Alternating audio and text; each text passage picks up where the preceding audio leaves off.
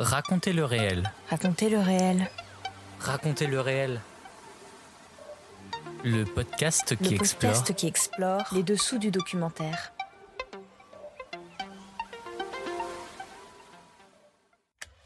Bonjour, je suis Clément et je vous emmène découvrir les dessous de la création documentaire. Épisode 24. Filmer les gilets jaunes.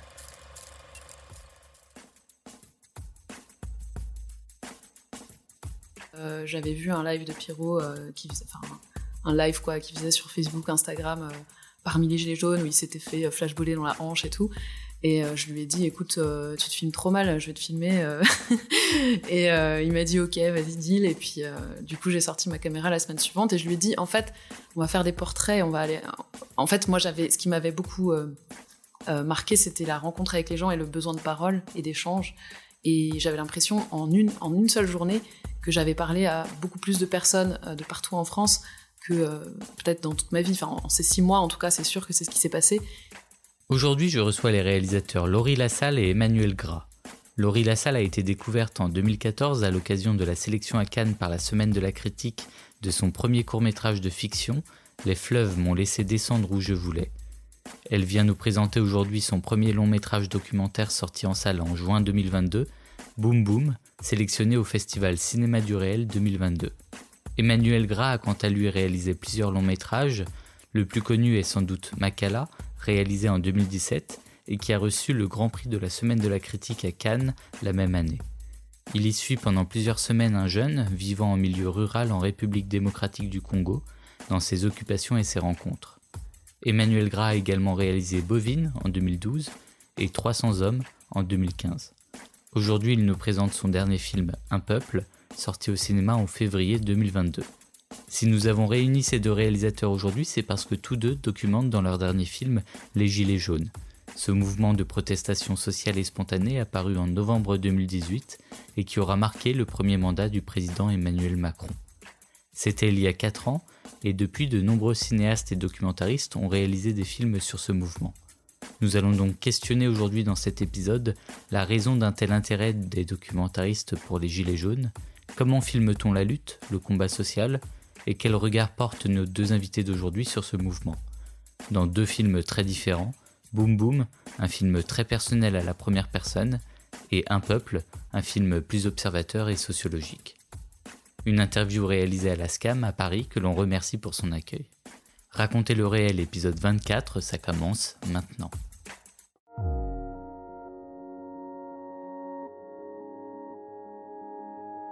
C'est quand même assez difficile de travailler avec le réel parce qu'il n'est pas très saisissable.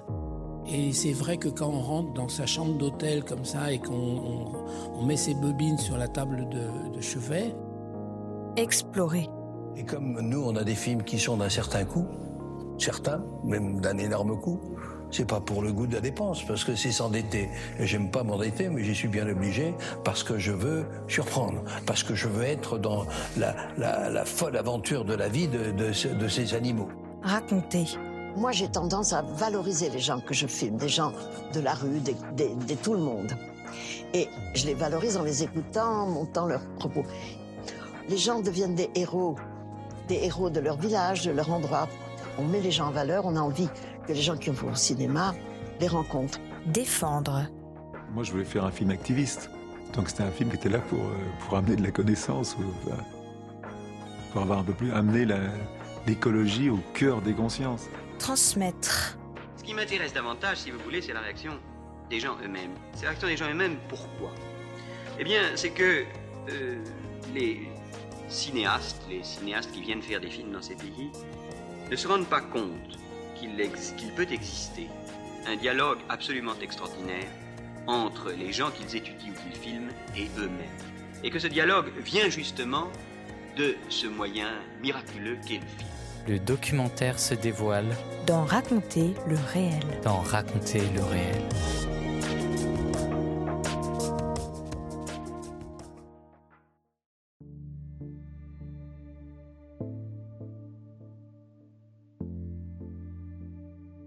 la force du réel.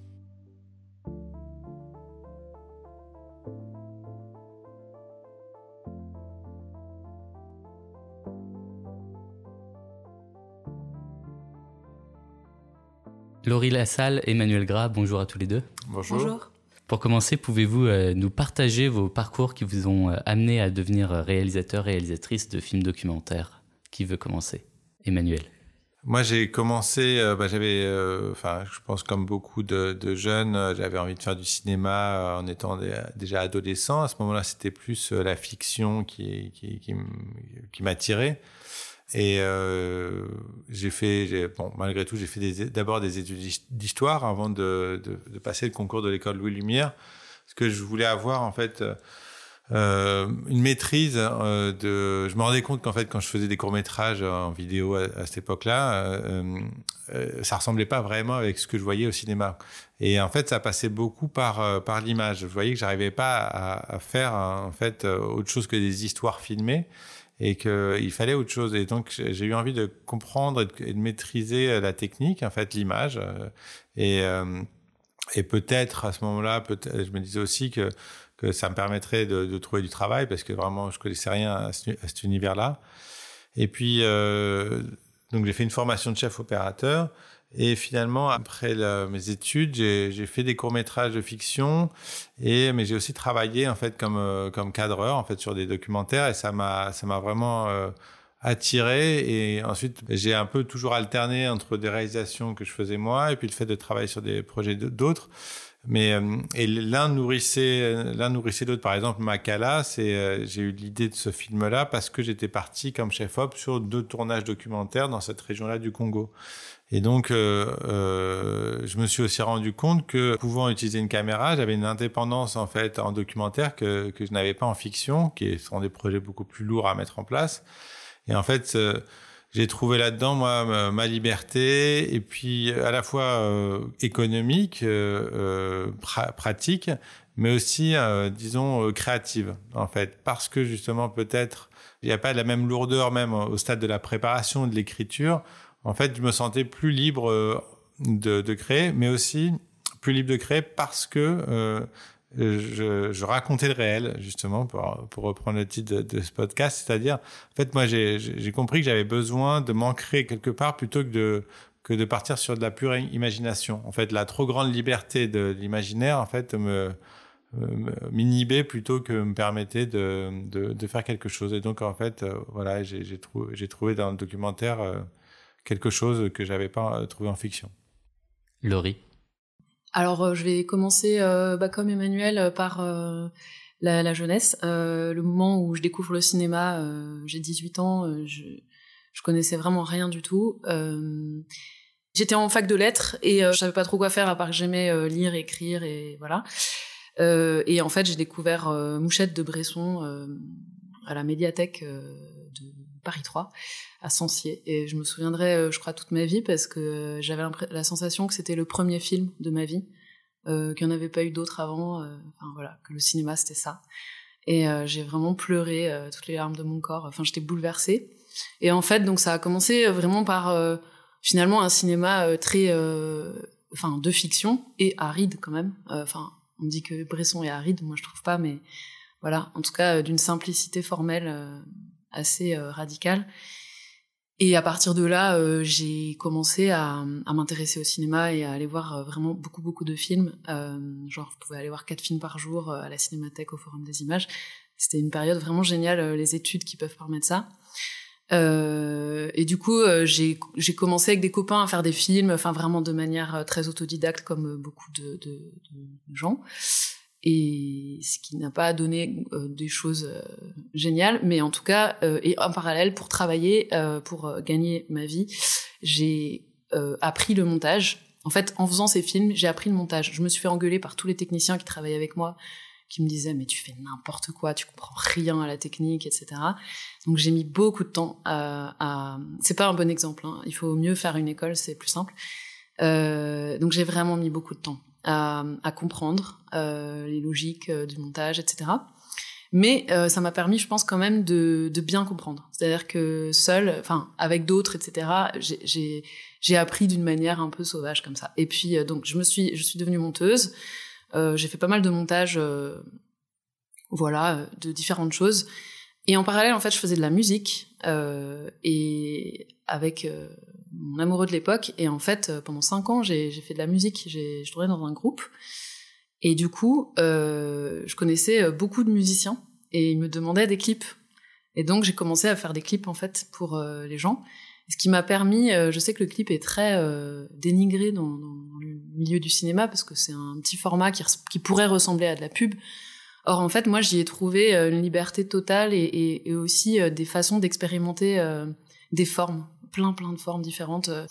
Et je, je savais pas trop comment passer au niveau supérieur, mais j'avais un désir très fort de fiction. Et donc j'ai euh, fini par euh, convaincre une prod de, de, de, réaliser ce premier moyen métrage, Les fleuves m'ont laissé descendre où je voulais, euh, inspiré du poème de Rimbaud, Bateau Yves, donc mes vieux amours littéraires qui revenaient. Et voilà, le film a par chance ou je ne sais par quel miracle atterri à Cannes à la semaine de la critique.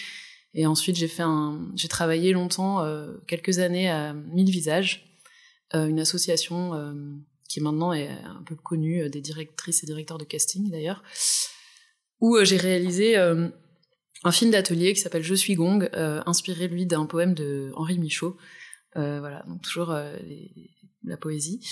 Et, en fait, ça m'a ouvert une porte sur le documentaire parce que moi, j'étais persuadée que je faisais de la fiction, mais avec de l'improvisation. Pour moi, il n'y avait pas de, de, de frontière entre voilà. Et puis dans la fiction, il y a aussi des parts de d'improvisation, etc. Et en fait, il a été pris dans les festivals euh, de, fiction et de documentaire. Et il a pas mal tourné ce film. Et, du coup, je me suis dit, ah, enfin, j'ai réalisé que c'était un documentaire. Euh, parce qu'on m'a dit c'est un documentaire euh, aussi. Soudain, un jour, je sais pas pourquoi, je me suis mise à m'intéresser à la façon d'habiter un territoire et j'ai commencé à parcourir la France et j'ai atterri à, la ZAD de Notre-Dame-des-Landes pour comprendre comment des gens vivaient, euh, occupaient un, lieu et, et, en faisaient une lutte. Enfin, comment lutter et habiter pouvaient coïncider. Et, voilà, ça m'intéressait beaucoup. Et en fait, ça m'a complètement happé. C'est-à-dire qu'à partir de ce moment-là, euh, j'ai j'ai compris que dans le documentaire, il y avait une force. J'ai commencé à filmer et ça fait six ans que je filme la ZAD de Notre-Dame-des-Landes. Et, et ça a été aussi mon école du documentaire.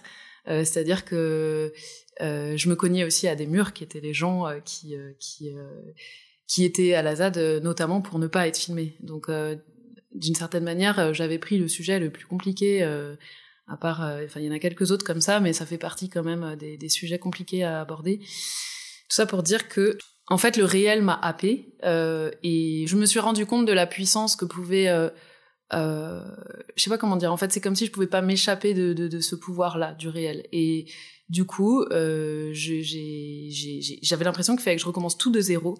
Euh, j'avais plus aucune référence. J'avais à peine vu un film de Jean Rouge de Chris Marker, bon voilà.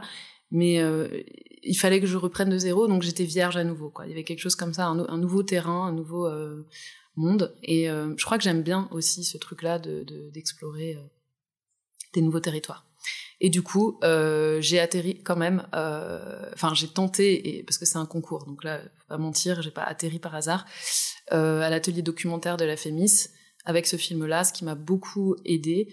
Euh, je tiens à le dire, c'est une formation qui est toujours un peu en danger, quoi, sur la sellette, mais qui est vraiment, euh, euh, je trouve, très précieuse parce que parce que n'importe qui peut y aller en quelque sorte à partir du moment où on a une expérience et l'AFDAS peut prendre en charge, etc. Donc il y a voilà, c'est assez précieux. Euh, et ensuite, euh, j'ai été à nouveau happée. Euh, bah, juste avant ça, en fait, j'avais tourné.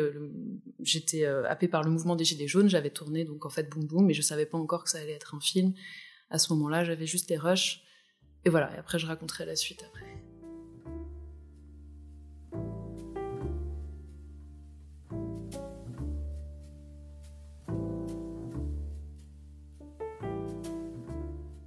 Un mouvement, deux films.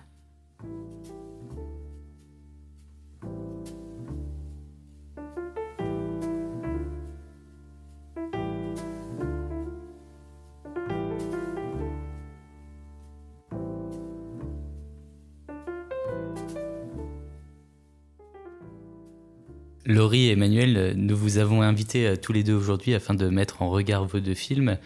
Ils traitent euh, tous les deux euh, du même sujet, le mouvement des Gilets jaunes, mais de manière très différente.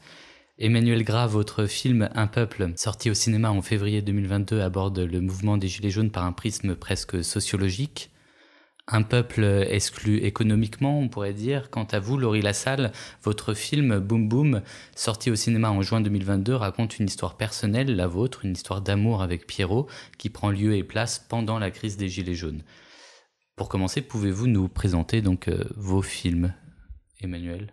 Ben, c'est un film qui euh, qui raconte vraiment l'expérience vécue, l'expérience alors intime jusqu'à un certain point de, de gilets jaunes, donner un aperçu en fait de qui étaient les, les gilets jaunes. Moi, mais moi, je me suis rendu compte qu'en fait, ce qui m'intéressait, c'était pas de donner à voir telle ou telle personne, c'était vraiment de raconter en fait une évolution sur plusieurs mois. Que, que, que, ce mouvement, il avait du sens pour moi être raconté si, si je pouvais sentir euh, qu'est-ce qui se passait à la fois au niveau collectif, au niveau individuel, comment ça les transformer. Et donc, euh, vraiment, je me suis accroché à eux quoi pendant six mois. Euh, en filmant les réunions, en filmant euh, aussi un peu chez eux, mais pas trop, parce que c'est ce qui m'intéressait, c'était quand même d'abord les individus dans le collectif, et en les suivant au, au cours de leurs actions et de, des manifestations et, et tout ça. Laurie? Ce que je trouve intéressant avec nos deux films, c'est que euh, on a un peu, euh, un, en tout cas, une forme de chronologie, c'est-à-dire que euh, Emmanuel filme en amont, les, enfin vraiment le, mouvement des ronds-points, en fait, euh, et dans une ville euh, qui est Chartres, etc., avec un groupe de gilets jaunes. Et euh, au moment où ils arrivent dans les manifs, c'est le moment où on peut se croiser, euh, voilà. Donc moi, ça commence le 1er décembre. Euh, c'est une histoire d'amour et de révolution pendant le mouvement des gilets jaunes. C'était à la fois l'idée de d'assumer quelque chose les affects dans la lutte déjà parce qu'il n'y a pas que les miens il y a aussi les leurs ceux des gilets jaunes euh, notamment euh, la question de la colère, qui était ma question principale, et euh, de mêler en fait avec tous les risques que ça comprend, le, des affects assez différents en apparence qui sont le désir et la colère. Et, et, et parce que moi, c'est ce que j'ai ressenti à l'intérieur du mouvement des Gilets jaunes et dans les luttes en général, mais particulièrement dans le mouvement des Gilets jaunes, j'ai trouvé qu'il y avait beaucoup ces affects-là. Et du coup, c'était aussi l'idée de capter euh, les gestes, en fait, enfin d'être vraiment du côté du corps. Voilà. Si je pourrais, si je peux dire un mot sur mon film, c'est celui-là. À quel moment euh, vous vous êtes dit, euh, je vais faire un film sur les gilets jaunes? Bah, je pense que dès la première seconde où, où, avec des amis, on est allé le 1er décembre voir ce qui se passait. J'avais pas de caméra, donc j'avais pas effectivement l'intention de filmer. Mais dès, dès, dès, les premiers échanges en fait avec les gens et euh, dès les premiers, euh, les premières euh, visions en fait de d'insurrection totale, quoi, de, de, feu, etc. Avenue Kléber, qui sont les premières images de mon film. En fait, c'est c'est ce que j'ai sorti mon téléphone portable pour, euh, par réflexe quoi, euh, comment on dit, euh, des formations professionnelles. Et mais en fait, qui est le réflexe de beaucoup de gens à ce moment-là. donc vraiment de manière assez banale quoi parce que j'étais sidérée et que c'était incroyable ce qui se passait et j'avais besoin de réaliser ou de rendre réel justement euh, ce qui se passait sous mes yeux. Et voilà, après, euh, enfin, comment le film y naît, je pense que le moment, entre le moment où j'ai senti qu'il se passait quelque chose et le moment où j'ai senti et où j'ai sorti mon téléphone, euh, il s'est pas passé beaucoup de minutes et ensuite euh, ou d'heures et ensuite euh, la semaine suivante j'avais rencontré Pierrot auparavant. La semaine suivante euh, j'avais vu un live de Pierrot qui faisait enfin un live quoi qui faisait sur Facebook Instagram parmi les gilets jaunes où il s'était fait flashballer dans la hanche et tout. Et je lui ai dit écoute tu te filmes trop mal je vais te filmer et il m'a dit ok vas-y deal. Et puis du coup j'ai sorti ma caméra la semaine suivante. Et je lui ai dit en fait on va faire des portraits on va aller en fait moi j'avais ce qui m'avait beaucoup marqué, c'était la rencontre avec les gens et le besoin de parole et d'échange.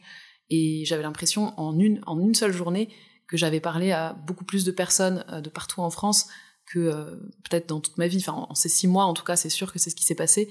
Et avec Pierrot, on s'est tous les deux dit, voilà, que en fait, on avait envie de, de, de, de, garder une trace de ces rencontres et de ces colères. Et voilà. Donc, la semaine suivante, j'avais une caméra. Enfin, j'avais emprunté une caméra et un micro et je filmais.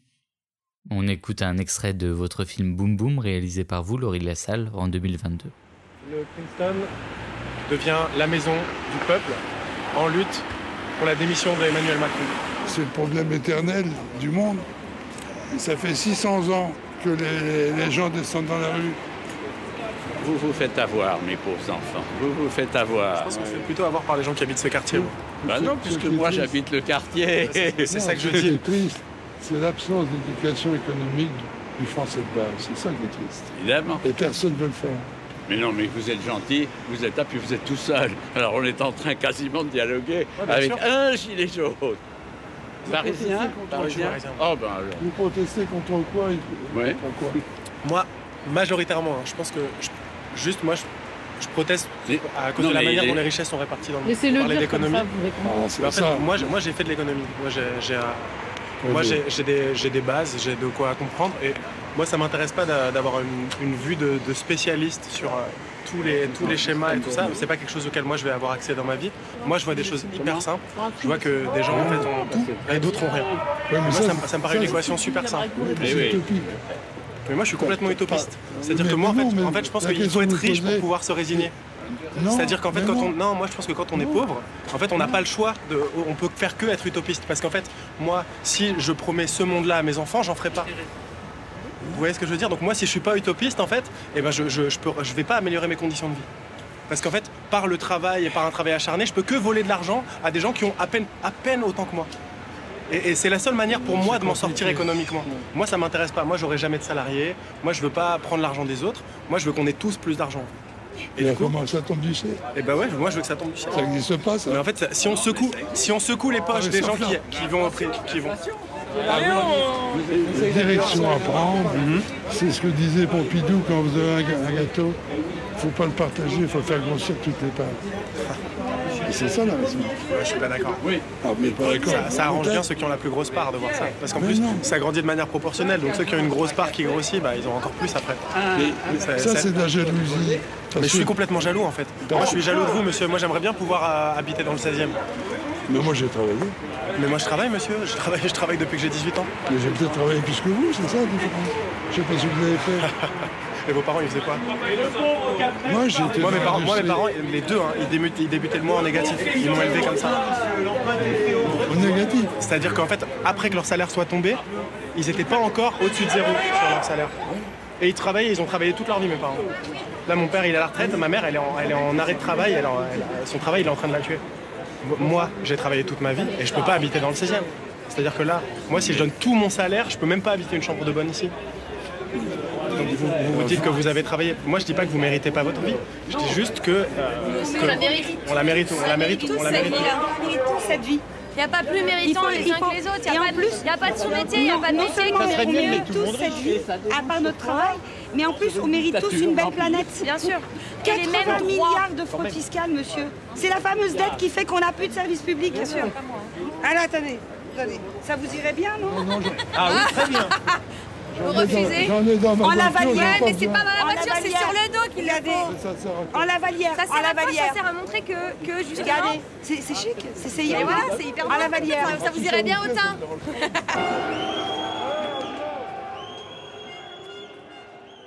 Emmanuel, à quel moment vous êtes dit euh, il se passe quelque chose d'important, je vais aller le filmer? Bah, c'est un petit peu comme Laurie, c'est euh, c'est en allant en manifestation. En fait, euh, donc il y avait le, le rassemblement du 17 novembre, euh, l'appel des Gilets jaunes, mais où, ça se passait sur des ronds-points, mais où moi j'ai pas vu. Mais par contre, c'était le 23 novembre, je crois. En tout cas, c'était fin novembre, la- l'acte 2, voilà. Où en fait, j'y étais allé, mais parce que j'avais une idée de faire un truc sur le maintien de l'ordre. J'avais déjà filmé pas mal les CRS. Et donc j'y suis allé un peu pour ça, et, aussi parce que il y, avait un truc sur la, tension sociale en France euh, que, je sentais et que, enfin que euh, j'étais pas le seul, que tout le monde sentait. Et quand même, j'avais envie de voir, euh, j'avais envie de voir ce qui se passait. Et puis en fait, il y a eu la, même sidération un petit peu que celle dont parlait Laurie, c'est-à-dire qu'il y avait vraiment un caractère insurrectionnel en fait de, de ces actes 2 et 3. Euh, il se passait quelque chose que j'avais pas vu en fait, euh, de fait d'avoir des manifestations dans les quartiers chics. Euh, moi, l'acte 3, je me suis retrouvé place Vendôme qui a été complètement retourné. En fait, pour la première fois, on avait vraiment l'impression que la population, que le peuple, euh, mais en tout cas, après la définition du peuple, voilà, mais en tout cas que euh, la, la police avait disparu et que euh, il y avait des, des gens qui venaient prendre possession de la rue. Ce que j'avais jamais vécu en manifestation, on sentait toujours qu'on était encadré. Et après aussi, en allant là, c'était, je me suis rendu compte tout de suite que les gens qui venaient manifester ne venaient pas de Paris et euh, il y avait l'idée de monter sur la capitale et en fait que c'était pas la population que j'avais l'habitude de voir en, manif. Et euh, alors c'est marrant parce que peut-être contrairement à, à, à Laurie, en fait, euh, moi en manif, j'ai eu l'impression de, de, pouvoir juste avoir un petit aperçu. En fait, ce qui est faux, parce que en voyant le film de Laurie, je vois bien qu'il y a des, des, enfin, il se passe des choses. Et moi, j'ai eu le sentiment qu'il fallait que j'aille à l'endroit euh, d'où venaient euh, les Gilets jaunes, enfin un des endroits d'où venaient les Gilets jaunes, pour pouvoir vraiment les rencontrer. Je pense que ça, c'est une question importante parce qu'en fait, euh, finalement, l'intérêt d'un sujet, en fait, il réside là où on choisit de porter le regard. Il réside pas, en fait, c'est moi, je me suis dit, tiens, non, en fait, ça va pas la manif. C'est pas un endroit où je vais rencontrer les gens. En fait, le risque, c'est dit l'inverse. Et en fait, je comprends. Euh, mais euh, parce que dans le résultat, on voit qu'il y, y, y, a des véritables paroles et tout ça. En tout cas, moi, je me suis dit, voilà, je vais, j'ai cherché en fait à partir de ce moment-là euh, un rond-point autour de Paris où, euh, où il pourrait, euh, voilà, et j'ai regardé sur internet, c'était assez compliqué. Et finalement, c'est une amie à moi qui m'a, qui travaillait à Chartres, qui m'a dit, bah tiens, il y a un rond-point occupé. Donc j'ai vraiment, j'ai pris le train et à partir de ce moment-là, je suis resté avec eux parce que euh, je voulais pas du tout être exhaustif en fait. Et, j'ai eu envie plutôt de, de, creuser ce qui se passait avec des gens. Et voilà, j'y suis resté. À ce moment-là, je savais pas s'il allait avoir un film parce que je savais pas si le mouvement allait durer. Mais en tout cas, j'ai commencé à filmer très rapidement. Emmanuel, dans votre film, on suit la politisation et l'élaboration des revendications des personnes que vous suivez. Notamment, votre film commence par exemple sur l'élection au sein du groupe de Gilets jaunes du porte-parole et ne commence pas du tout par euh, les manifestations, alors qu'à l'inverse, Laurie, votre film est plus politisé que politique, pourrait-on dire peut-être? Euh, Oui, euh, si la définition de politiser, c'est prendre parti, effectivement. Alors je vais rebondir là-dessus. C'était clairement assumer ma position, était un choix très voilà pensé.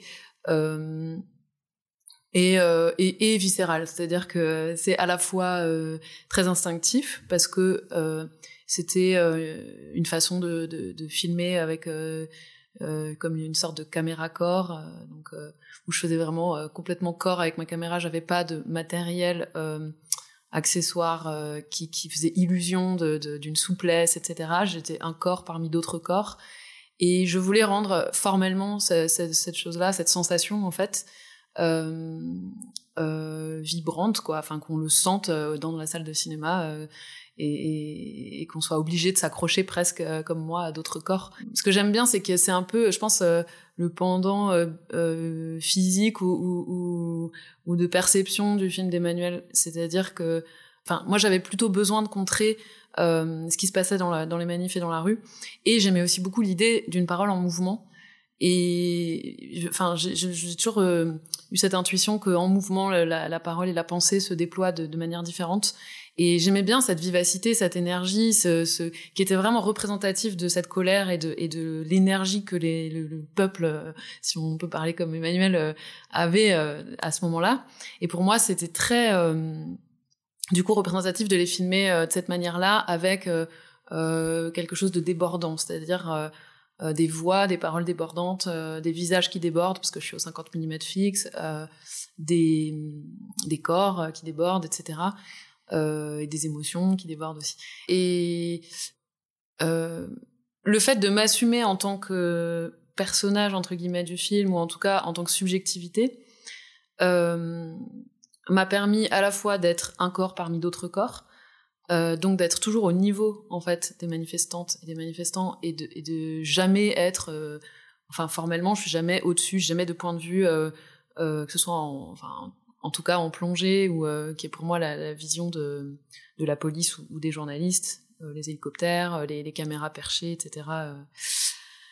Et donc pour moi c'était très important d'être à ce niveau et puis aussi ça me permettait de d'assumer effectivement une subjectivité politique euh, et un point de vue. Et, et, je crois que à la fois euh, formellement, à la fois dans, dans ce que je raconte euh, en documentaire, j'aime beaucoup euh, les positions fortes.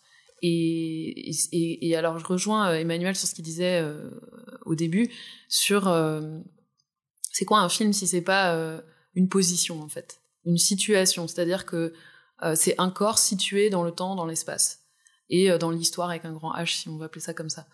Et moi, je crois plutôt à la multiplicité des récits qui vont faire histoire. Et tout comme on a vu, il y a énormément de films sur les Gilets jaunes, parce qu'il s'est passé quelque chose. On l'a tous senti, en fait, que politiquement, il se passait quelque chose. Et voilà, je crois beaucoup plus à, à, ce, à cette multiplicité-là que à euh, une histoire hégémonique euh, qu'on nous apprend à l'école euh, et à laquelle il faudrait croire.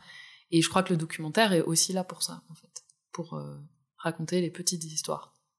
C'est vrai que la question se pose aussi un documentaire du point de vue qu'on adopte. Et en fait, pour, pour est-ce qu'on peut faire un film sur des gens sans avoir de l'empathie Voilà. Et en fait, l'empathie m'a amené moi et, juste ma position physique, hein, en fait, faisait que j'accompagnais les Gilets jaunes. Donc pour moi, j'étais de leur côté. et en fait, ce qui m'a intéressé, du coup, c'était de rendre compte, de faire exister plutôt que de rendre compte leur vision, euh, leur, leur, leurs émotions et aussi la façon dont, dont ils vivaient, en fait, tout ça, leur expérience vécue, quoi. Tout de suite, je me suis rendu compte que ce qu'il y avait de fort, en fait, c'était que c'était comme s'ils redécouvraient un peu la lutte, en fait. Que la plupart, enfin, il y avait des anciens syndicalistes, mais qui avaient été déçus. C'était pas non plus nécessairement des, des, des, leaders syndicaux. Il y avait peu de gens qui étaient politisés. Et, et je voyais qu'en fait, ils redécouvraient bah, ce que c'était des élections, euh, comment réussir à s'organiser en fait que, la nécessité en fait on voit très vite qu'il y a une nécessité d'organiser les choses. Donc il y a des gens qui vont s'investir plus que d'autres. Mais est-ce que ça va être des coordinateurs? Est-ce que ça va être des, porte-paroles? Euh, comment prendre des décisions de manière collective euh, et sans autorité puisqu'on reproche euh, à l'État d'être autoritaire et, donc on se veut démocratique, mais en même temps il y avait un fond assez anarchiste euh, et individualiste. Dans, dans, voyais que, aussi que le mouvement des Gilets jaunes c'était un peu le fruit de la disparition de, tout ce qui faisait la solidarité euh, ouvrière en fait des années 70, 50, 60, 60. Enfin, en gros que la disparition du PC et de la force syndicale avait laissé tous ces travailleurs là en fait seuls et que c'était ces gens seuls en fait qui se rassemblaient pour de nouveau en fait lutter mais avec cette espèce de fossé, ce trou noir qui avait été les années 80, 90, 2000 et qui se retrouvait là. donc moi j'avais envie de, filmer ça. Et en fait, mais en même temps, c'était pas complètement conscient. C'est qu'en fait, quand on accompagne un groupe, eh ben, on se retrouve naturellement, non seulement à filmer ce genre de choses, mais aussi à filmer les gens qui s'y investissent le plus.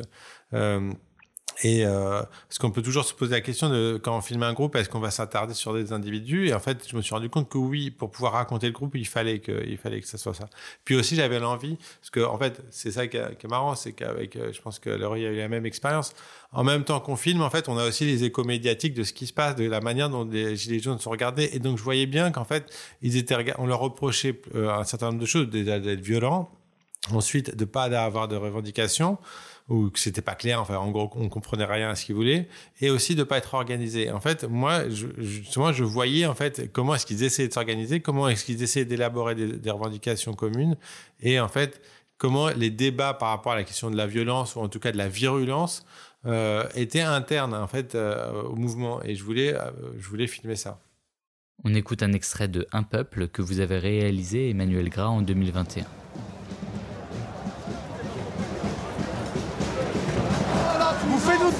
Normal, vous êtes payé pour ça.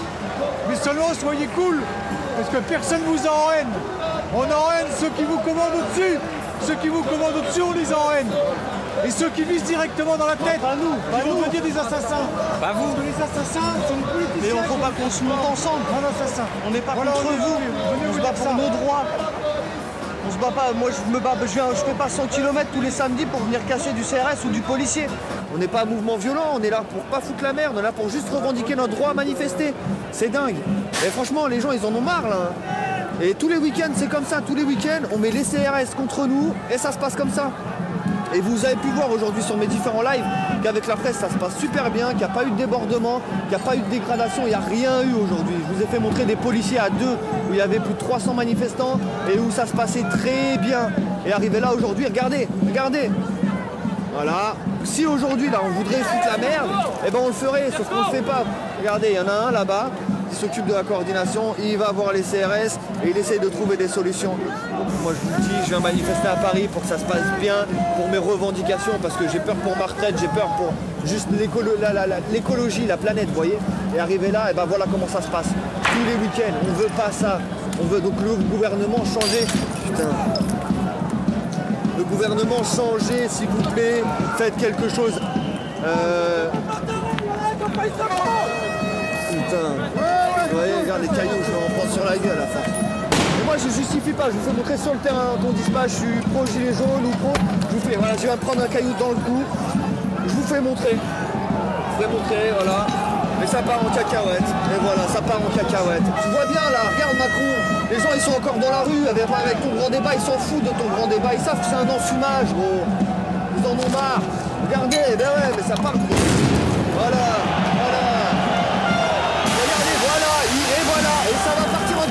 Pourquoi ils font ça, sérieux Pourquoi ils font ça Voilà, putain, pris une bouteille sur la gueule.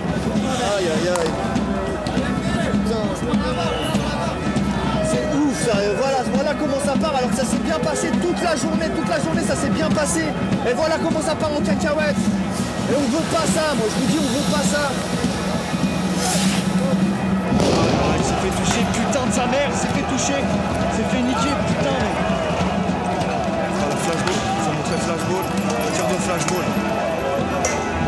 Tir de flashball, alors qu'ils sont en train de soigner des gens là. Vous voyez, le médic il est en train de soigner des gens.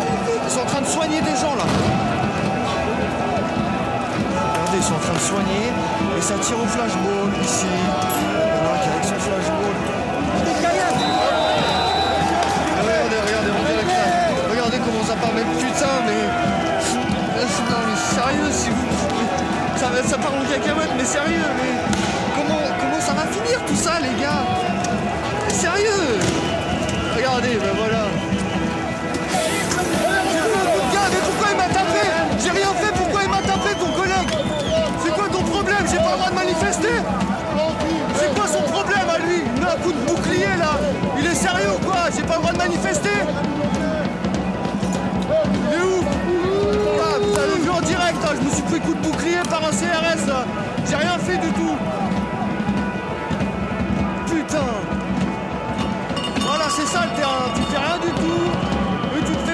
la gueule, tu te fais la gueule. Et il dit bouge pas, dégage de là Vos deux films montrent deux générations différentes. Vous avez également euh, deux manières de filmer euh, assez différentes. On, on en a vaguement parlé, on va en parler un peu plus après.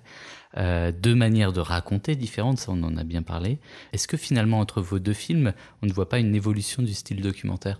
Alors, moi, je parlerai pas d'évolution, mais je parle de, multiplicité de styles documentaires. Mais c'est ça qui est génial, justement, dans ce, dans ce genre-là. Bon, en fiction aussi, il y a énormément de styles différents, mais c'est vrai que la richesse formelle du documentaire, euh, elle, est, elle est énorme.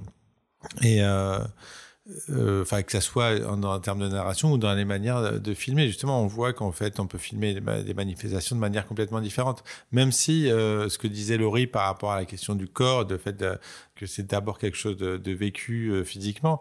En fait, euh, moi, c'est aussi de la même manière. En fait, euh, la façon justement, parce qu'on se pose la question de comment est-ce que filmer la manif de manière différente de ce que il y a de ce que tous les médias montrent. Mais en plus de ça là c'était vraiment impressionnant. Je pense que c'était euh, le premier mouvement qui était autant filmé par les gilets jaunes eux-mêmes ou par tous les gens qui participaient. Il y avait des caméras et des téléphones de partout. Il y a eu la naissance des, chaînes euh, gilets jaunes euh, de, des chaînes YouTube. Enfin c'était énorme. Enfin c'était c'était surfilmé. Donc on était il y avait une surabondance d'images. En plus avec des images où on peut dire, en tout cas, si on parle juste en qualité technique, euh, c'est plus les, c'est plus comme il y a 20 ans, en fait. Vraiment, avec les téléphones portables, maintenant, on fait des trucs propres. Et donc, en fait, il y avait tout, le monde filmé. En fait, on se demandait, en fait, quelle est la place du cinéma, parce qu'après, ça a amené aussi des réflexions, de, parce qu'en fait, quelqu'un qui filme avec son, téléphone portable, en fait, il peut se retrouver à faire un plan séquence, euh, vraiment, où il y a une richesse cinématographique là-dedans. Du coup, c'est quoi la différence, en fait, entre ce que nous, on fait et ce que fait n'importe qui qui est en train de filmer ou qu'un journaliste qui est en train de filmer? C'est quoi la différence? Pour moi, elle se situe pas nécessairement dans l'image elle-même, euh, parce que, mais par, en fait, tout ce qui, tout ce qui l'entoure. Et pour moi, ce qui était important, donc je peux parler là de, de mon cas, c'était que de réussir à filmer les, euh, quand j'accompagnais en fait euh, les, gilets jaunes qui en effet étaient des gens peut-être plutôt âgés même s'il y a quand même aussi des jeunes dans mon film et comme il y a des vieux dans le film de Laurie mais donc mais mais c'est vrai qu'en tout cas il y a c'est pas exactement la même énergie en tout cas ce que je voulais moi c'était filmer euh, tel que eux vivaient la manifestation, c'est-à-dire en les accompagnant. Et, concrètement, ça veut dire être avec eux quand ça explose, être avec eux quand, quand, quand ils sont quand ils sont quand ils essaient de s'échapper. En fait, euh, pour pouvoir capter en fait autre chose que des juste des spectacles de l'affrontement, mais de euh, filmer en fait l'émotion, la tension vécue par les gens qui participent et qui découvrent ce truc-là. Donc euh, et, du coup, en fait, pour moi, ça, s'ancre aussi dans le fait de avoir déjà suivi ces gens-là. En fait, euh, euh, c'est pour ça que tout à l'heure tu parlais de sociologie et tout ça. Oui, mais moi c'est d'abord un film parce que en fait il y a une construction dramaturgique dans le film. J'ai choisi de d'abord rester en fait à Chartres pour les accompagner la première fois à Paris pour qu'en fait créer cette sensation de surprise euh, de, quand ils montent. Mais en fait, eux, ils l'avaient déjà eu, la surprise. Ils avaient déjà vécu, euh, ils, s'étaient déjà retrouvés nassés, euh, bombardés de gaz lacrymo. Donc voilà, c'est en fait comment est-ce que moi je voulais filmer ce, truc-là? Je pense que effectivement on a des styles très différents avec Emmanuel, ne serait-ce que dans la manière de filmer et ça a défini beaucoup de choses. Mais je pense que comme il dit, c'est pas le c'est pas au tournage parce qu'effectivement et c'est ce qui a été génial avec les Gilets jaunes, c'est un, un, mouvement qui a été extrêmement filmé hyper filmé. Et donc, on a pu voir euh, plein de formes documentaires, en fait, émerger. C'est-à-dire qu'il n'y a pas un documentaire qui a euh, le même style qu'un autre.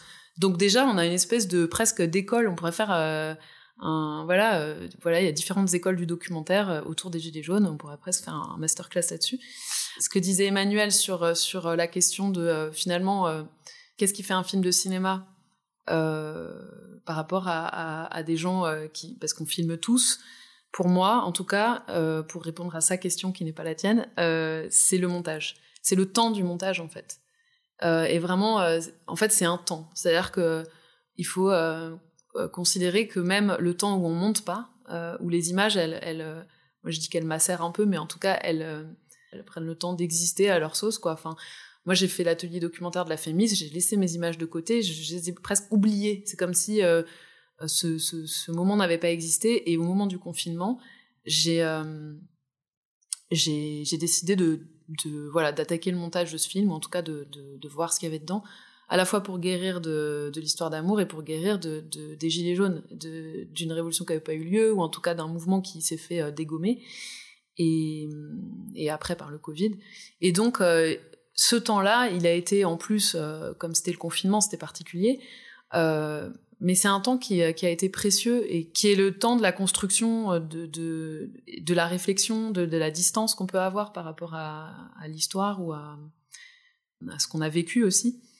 Et donc il y a, y a des doubles deuils, quoi. Enfin, il y a des deuils de, de, euh, de ce qu'on y a mis, de ce qu'on a vécu, et il y a des deuils aussi de ce qu'on imagine que le mouvement était, ou de, de presque historique, quoi. Je sais pas comment le dire. Et, euh, et voilà. Et du coup, pour moi, ce, qui, euh, je pense, fait euh, un film de cinéma, c'est ce temps. C'est par rapport, par exemple, au, temps du journalisme, qui est un temps immédiat. Donc il y a ça, et il y a le, aussi, je pense, pour contrer ce, ce, cette forme journalistique ou médiatique dont Emmanuel parlait, moi, ma force, c'était l'intime. C'est-à-dire que voilà, c'était imparable, il n'y avait pas un film enfin il n'y a pas un journaliste qui a le droit même euh, déontolo déontologiquement de, se mettre en scène de cette manière là euh, même si en fait ça se fait de plus en plus. Les lives et tout, c'est du journalisme. Donc euh, voilà, je pense que j'ai volontairement euh, laissé les gens donner aussi une forme au film. J'avais pas euh, peur de mélanger les formes de documentaire parce que encore une fois, je trouve qu'il y a, aujourd'hui euh, effectivement n'importe qui peut prendre une caméra et faire un film et, et voilà. Et j'aimais bien le l'idée de, laisser traverser mon film par des formes qui sont ultra contemporaines, qui sont aussi euh, liées à Internet, etc.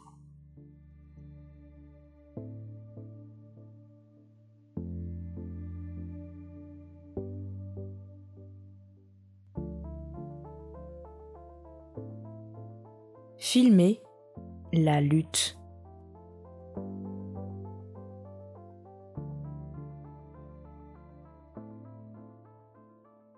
Les Gilets jaunes ont, beaucoup euh, inspiré euh, les documentaristes. Il y a eu plusieurs films sur le sujet, dont, les vôtres. Mais également, euh, on peut citer Je veux du soleil de François Ruffin et Gilles Perret et Un pays qui se tient sage de David Dufresne. Pourquoi, selon vous, un tel intérêt?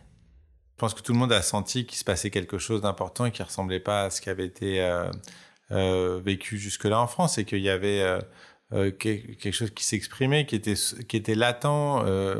Et euh, ce qui est étonnant, ce qui a surpris tout le monde, c'est que la révolte, elle vienne pas des endroits euh, militants ou politisés qu'on imaginait. Quoi. C'était un peu. Et je pense que ça a fait beaucoup de. Euh, la, la gauche a eu beaucoup de mal à comprendre ce qui se passait, à raccrocher le wagon, mais hyper tard.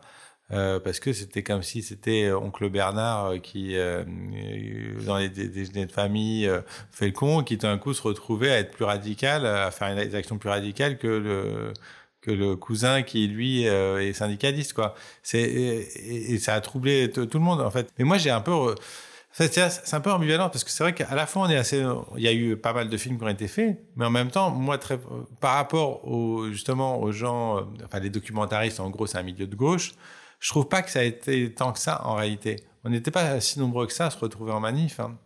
Et euh, moi, j'ai plutôt senti de la part de beaucoup de gens autour de moi, plutôt un regard très, euh, très dubitatif, condescendant, euh, avec une forme de mépris de classe euh, inconscient. Euh, en fait, c'est marrant, j'avais, j'ai eu un euh, débat où il y avait quelqu'un qui, qui, qui me disait, en fait, moi, je, viens d'une, d'une famille très pauvre, mais militante, en fait. Il y a eu pas qu'un mépris de classe, mais aussi un mépris militant vis-à-vis des Gilets jaunes.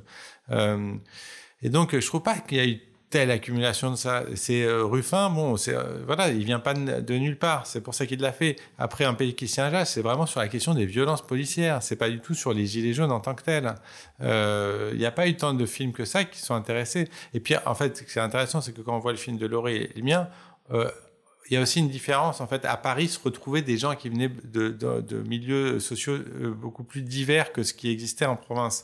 Moi, je suis allé en province pour voir en fait d'où venaient les- disons, pour moi, en fait, le cœur des gilets jaunes. Mais après, c'est vrai que quand on est à Paris, on s'est rendu compte que le fameux truc qu'on a, on a souvent dit, ouais, c'est un mouvement de la France périphérique, blanc, etc. À Paris, c'était pas le cas. Et d'ailleurs, dans le film de Laurie, on le voit bien, qu'il y avait aussi les banlieues qui étaient là, mais qui n'étaient pas en masse, mais qui étaient là. Euh, voilà, sur, le côté intérêt et tout ça, oui, il y a eu un intérêt, mais il y a eu un intérêt, il n'y a, a pas eu, finalement, je trouve pas qu'il y a eu tant de films que ça fait sur un sujet aussi important que ça.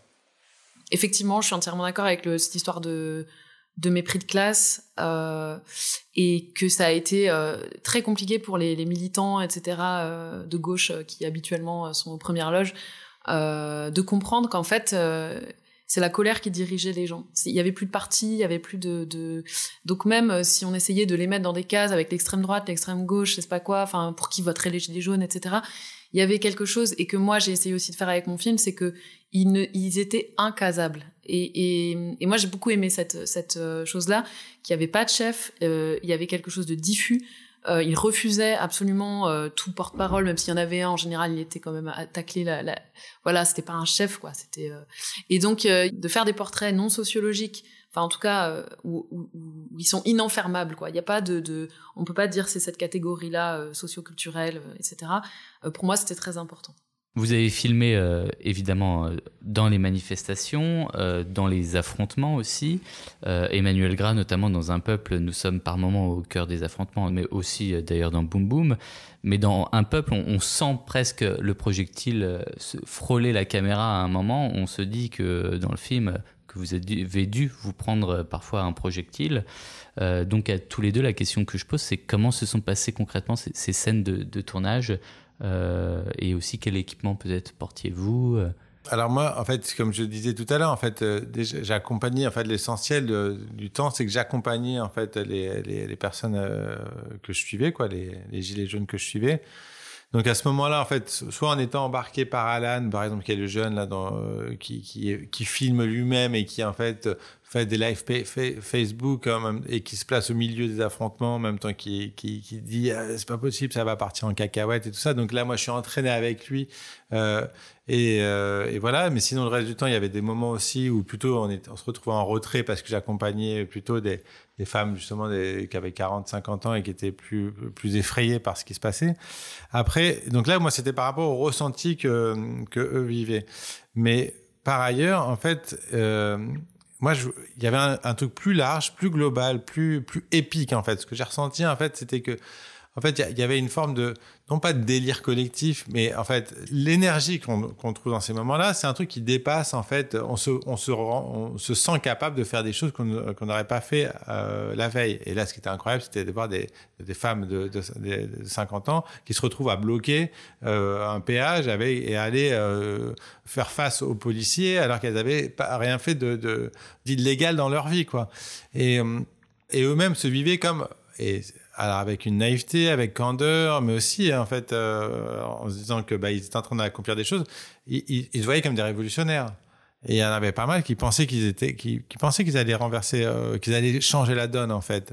Euh, et, moi j'ai eu envie de, faire exister ça dans le film. Donc en fait un espèce de souffle épique. Et c'est pour ça que la plupart du temps moi je filmais avec un, appareil photo en fait à la main, vraiment équipement de, rien du tout. Et, pour, et quelquefois, j'allais en manif, parce qu'il y en avait tous les samedis, donc euh, sans nécessairement accompagner à ce moment-là les, les gilets jaunes que je filmais, mais pour aller filmer la foule, euh, les affrontements, et en fait, avec cette fois-ci un stabilisateur, en fait, euh, où là, je pouvais circuler, donner, en fait, ce que j'avais envie de faire, c'est-à-dire de, donner une ampleur, en fait, de donner une ampleur visuelle à, ces mouvements, et, c'est à ce moment-là peut-être où je prenais le plus de risques. Enfin, je j'étais pas spécialement protégé ni rien, mais où euh, où, où, là j'avais envie d'être au cœur de, de, ce qui se passait, où, en fait où je quittais un petit peu les, eux pour donner un aperçu plus plus large de la manif, quoi. Et euh, vous êtes jamais pris de projectiles euh, alors pas pendant ces manifs là, mais euh, non, en fait ouais, non, bizarrement, euh, bizarrement non. C'est vrai que franchement, euh, je sais pas comment. Et en fait c'est plutôt après en voyant euh, je pense qu'il y a aussi un sentiment un peu de toute puissance en fait qui arrive euh, malheureusement quand on est en train de filmer ou quand on vit ce genre de, euh, moment, c'est qu'on d'une certaine manière on croit qu'il qu va rien nous arriver.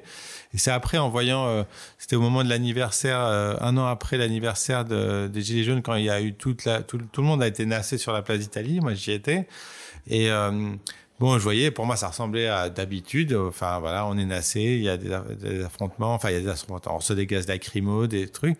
Et puis après, j'ai vu la vidéo de la personne qui était en train de discuter, qui s'est pris euh, une grenade, non, un, truc lacrymo, mais tiré en tir tendu, qui lui arrivait en pleine tête, alors qu'il était même pas là où ça se passait, et qui a perdu un œil comme ça c'est là où je me suis dit, mais en fait, mais putain, en fait, euh, vraiment, ça aurait pu euh, m'arriver à n'importe quel moment.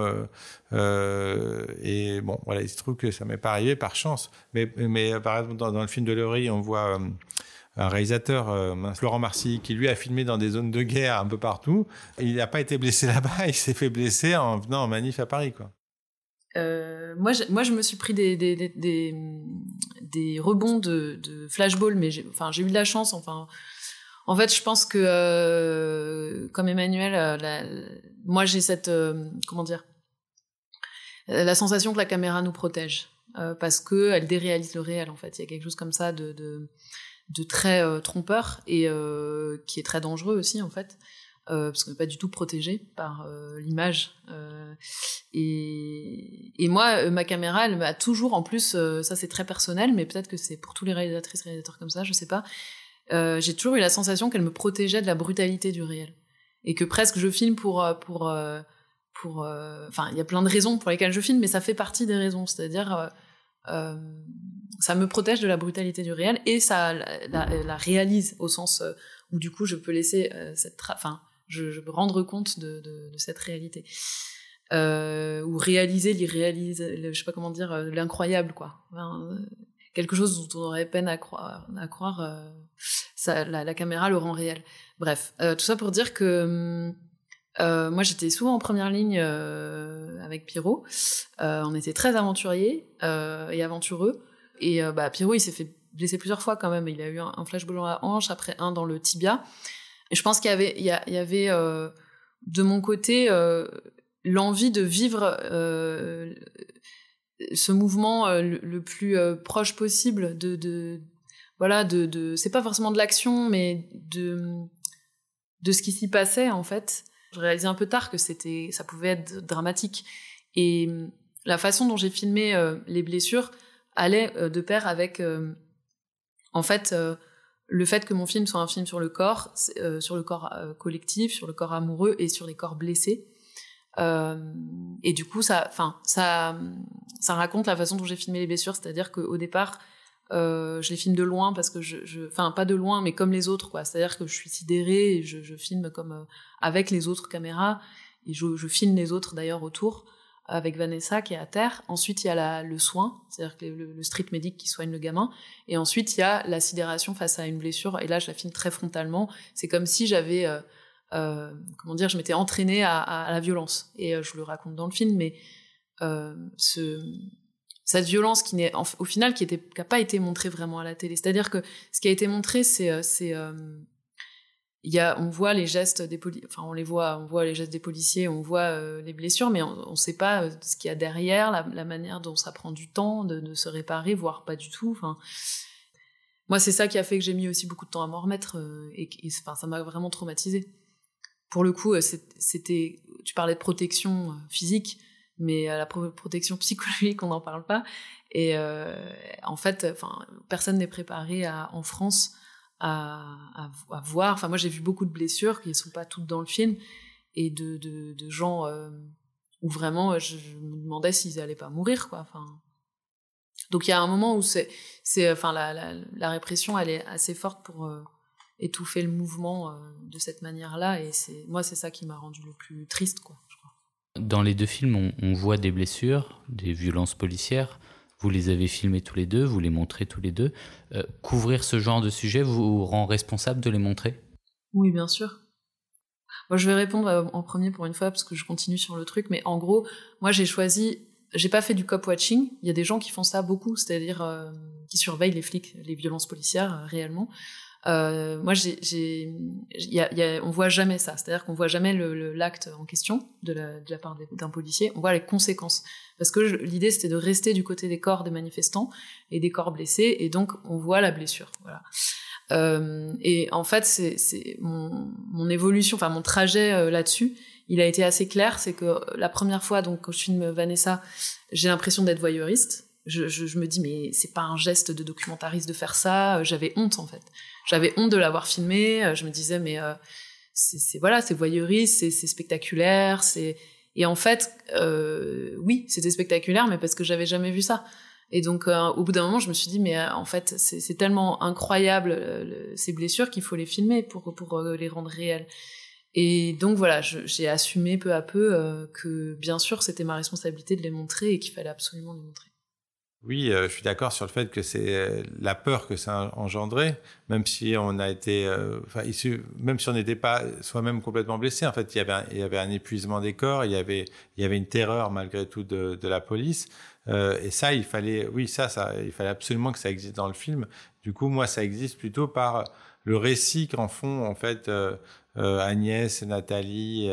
Euh, et Didier, en fait, après manif, où en fait, il y en a une qui dit qu'elle n'ose plus retourner en manif. Et en fait, et, euh, et, je, et ça, c'est vrai de beaucoup de gens.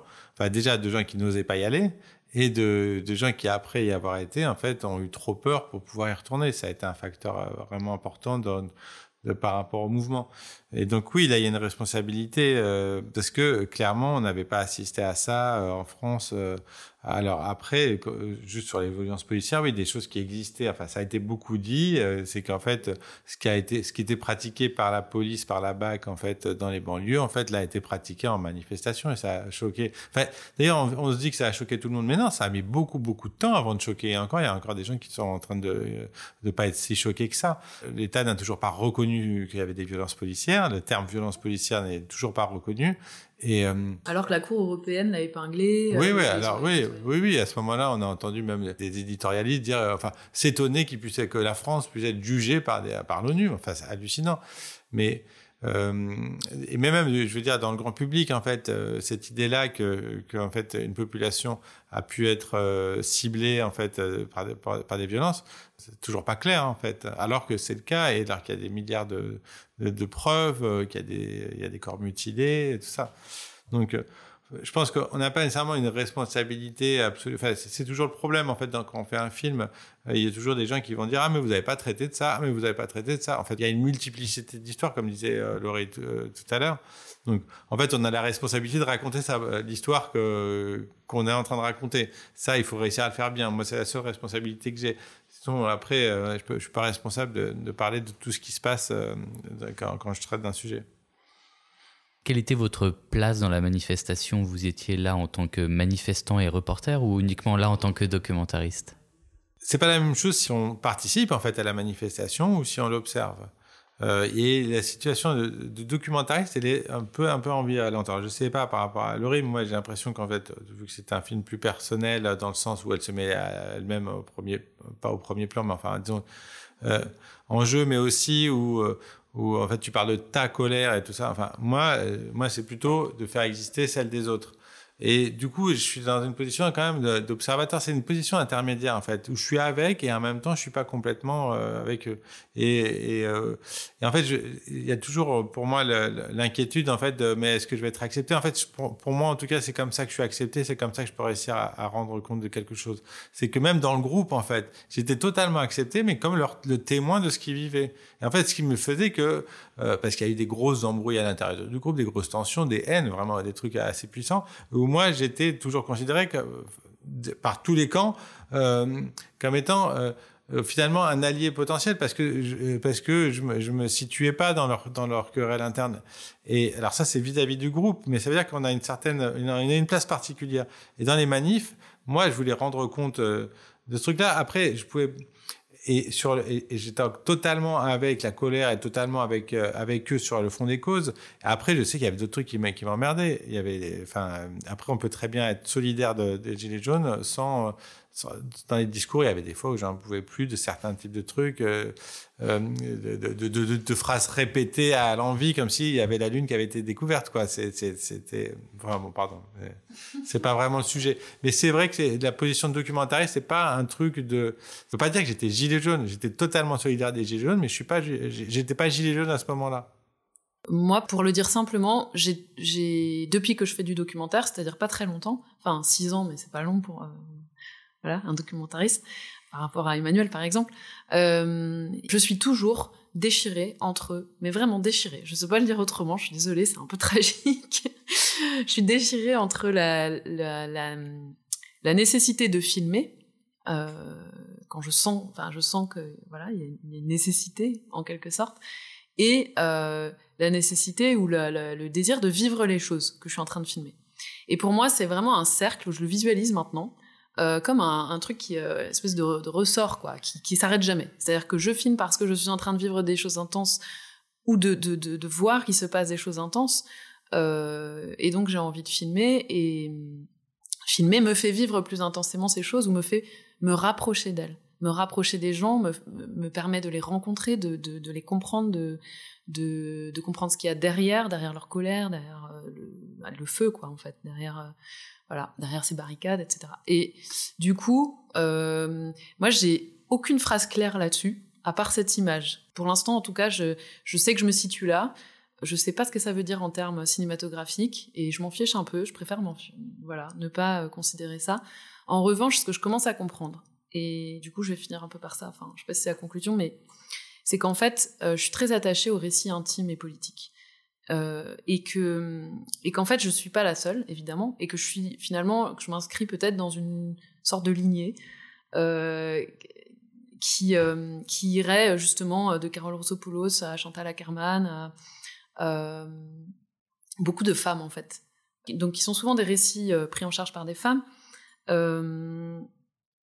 il y a, euh, voilà, pour moi, c'est, je sais pas si je peux l'appeler documentaire de l'intime, parce que j'aime pas du tout euh, ce, cette idée, mais ou même de l'enfermer dans une case. Mais en tout cas, il y a par exemple autour de moi euh, Diane Sarah Bousgarou qui a, fait un film qui s'appelle Je ne me souviens plus de rien, où elle, elle met en scène sa propre schizophrénie, qui est hyper fort.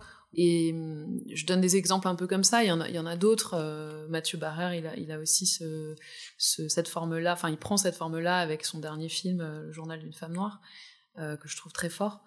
Euh, voilà. Et du coup, je, pense que finalement, la position, la position physique presque de la réalisatrice ou du réalisateur définit sa forme et donne le c'est pas une, une, question de style c'est vraiment une question de point de vue et de et de parce que j'ai pas le même style que toutes les personnes que j'ai citées mais de point de vue et de et de j'allais dire de force de frappe mais en tout cas de de d'axe, quoi, voilà, de, de regard.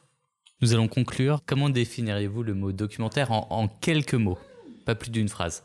En fait, c'est marrant parce que euh, là, moi, je fais partie de la, de la, SRF et puis on travaille avec d'autres organisations, la boucle documentaire, qui défend le documentaire de création. Donc, en fait, la question de, la définition du documentaire, mais plus précisément, enfin, moi, celui qui m'intéresse, c'est ce qu'on appelle documentaire de création, ou du cinéma documentaire, ou documentaire d'auteur. En fait, c'est ça que, que, que, moi, je défends. Le documentaire en général, il a, ça peut être du documentaire de type journalistique, historique, éducatif, tout ce qu'on veut. Euh, moi, ça m'intéresse euh, comme spectateur, mais ça m'intéresse pas d'en parler.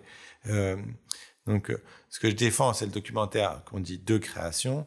C'est un style filmique, un style de cinéma en fait qui, a pour matière première le réel et qui travaille directement à partir de lui pour pour créer.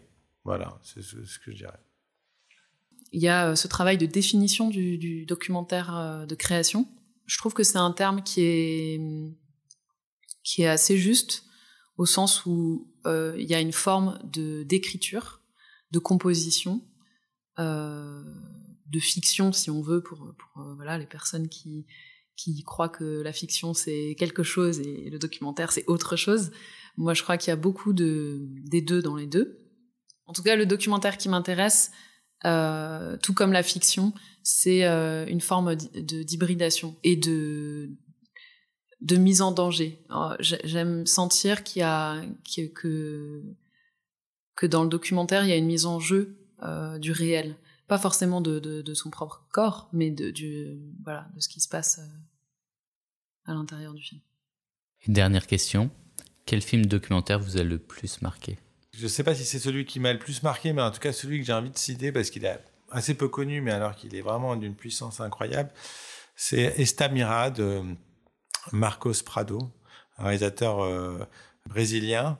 En fait, c'est un film qui est euh, sur une femme euh, folle, en fait, qui euh, vit en récupérant euh, des, choses dans les immenses décharges qui existent au Brésil. Et en fait, et on comprend à la fois euh, sa, son histoire et sa folie au fur et à mesure de, du film. Au départ, c'est quelqu'un qui parle tout seul, et en fait, finalement, on comprend. En fait, moi, ça m'a fait comprendre que la folie pouvait être une manière de se protéger du monde, et, que c'était, ça pouvait être pas non pas un choix volontaire, mais que c'est une, une échappée, en fait. Et après le film, je trouve que c'est un de ces films-là qui dont la forme, en fait, réussit à rendre compte de du, du tourment et parce qu'il y a des scènes comme ça complètement folles de tempête et des images moi, qui me restent hyper marquées et qui sont et qui correspondent complètement au, au personnage et au film. Et voilà, moi c'est ça que je cherche. Franchement, moi s'il n'y a pas s'il y a pas quelque chose de visuel, de, formel qui me qui me donne envie de regarder, en fait, euh, ça ça, m'intéresse beaucoup moins. Il y en a énormément. Là, j'ai pensé à deux. Je peux? Ouais. Il y a euh, Funderköken, euh, l'enfant aveugle 2 qui m'a littéralement bouleversée. Alors, je sais pas si vous voyez, mais c'est un film très court. Il y a L'Enfant aveugle 1, je crois, avec euh, qui est magnifique. Hein. Enfin, en fait, tout Thunderköken, c'est incroyable. Ce qui me touche dans ces films, euh, en général, de Thunderköken, c'est le, rapport au sensible, euh, au, sens, quoi, vraiment, et au corps. Voilà. Ça me bouleverse totalement.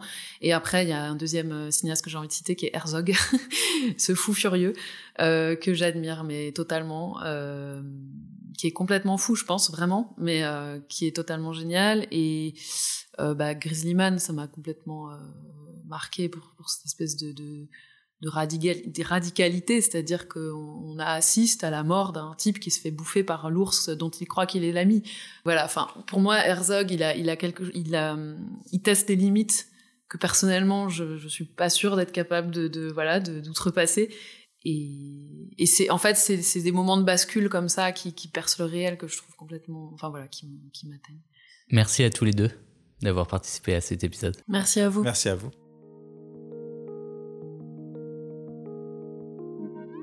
C'était Raconter le réel, le podcast qui explore les dessous de la fabrication de documentaires.